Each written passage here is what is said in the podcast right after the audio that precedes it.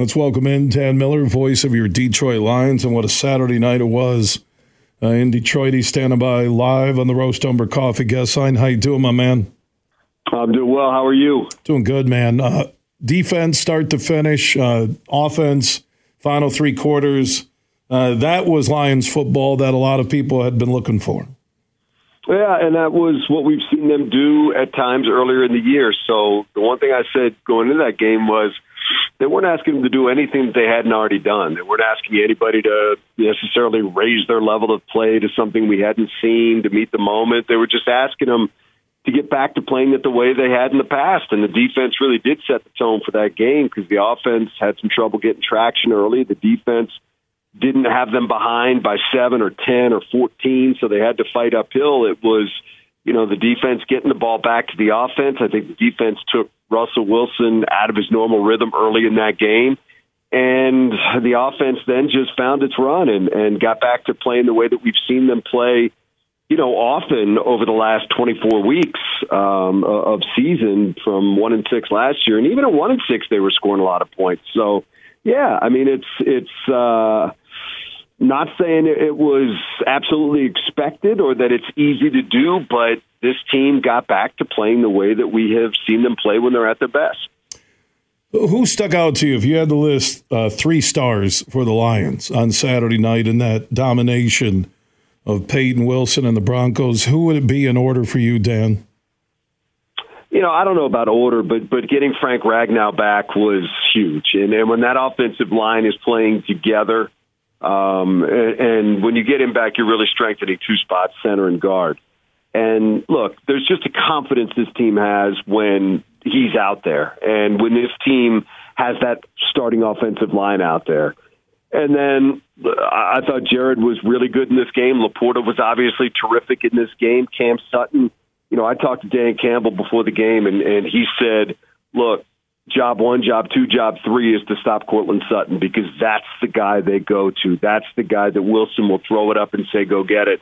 And if you look at the previous two weeks, he had 40 plus yard touchdowns in each of those games. And Cam Sutton did a terrific job on Courtland Sutton. And then the defense, you know, give Aaron Glenn credit. He dialed it up against these guys. They were coming at him from every different angle. So, um, man, in that game, you you could run down the list from Gibbs to Amon Ra to LaPorta to the offensive line um, to Montgomery, and and on defense, you know, different guys that that chipped in and, and played iffy was terrific, obviously, and uh, Anzalone did his thing. I, I, in a game like that, I don't know that you could just name three because I think so many guys showed up and did their job and did it well.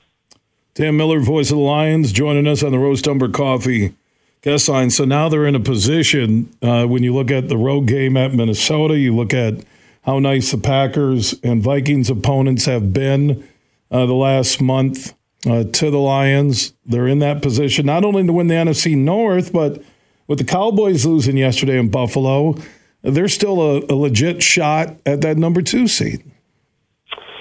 Anything's possible, and, and we'll see what happens with Philadelphia tonight. But anything is possible. But you know, obviously, and Dan Campbell just got done speaking to the media. Their, their first order of business is to lock down the NFC North, and it won't be easy. You're going on the road to play a divisional opponent.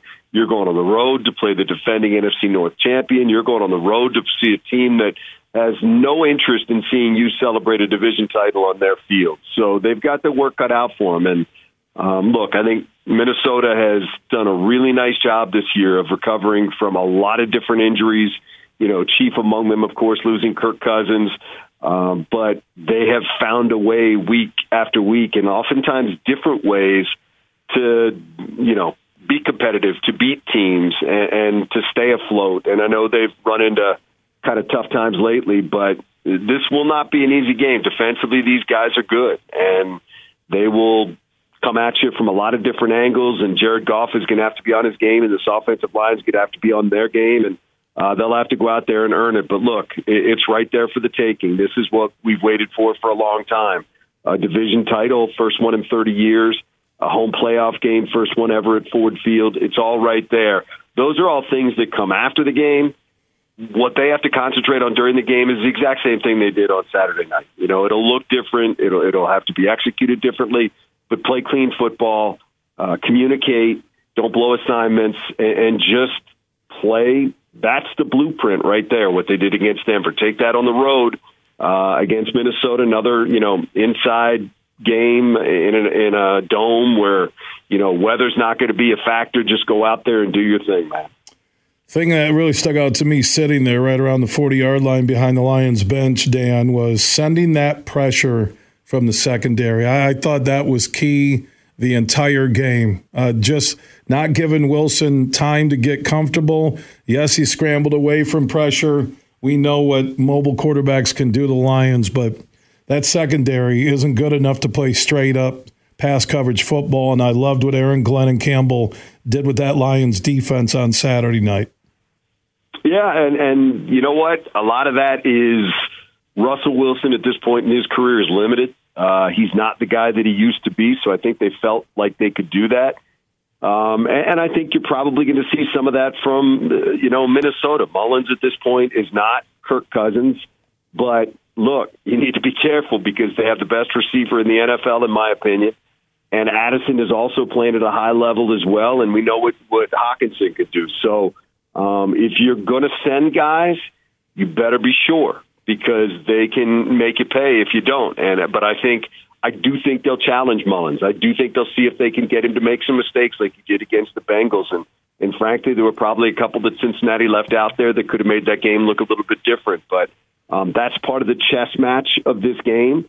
That's on tape from Saturday night, so Minnesota will be ready for that. So they'll have to give it some different looks. But um, in my mind, you do whatever you can to speed this game up for for that Minnesota offense and see if you can force them to make some mistakes. Because look, understandably, without you know Cousins who makes that thing go, they have struggled this year and been a kind of a high wire act at times on offense, and at times without Jefferson as well.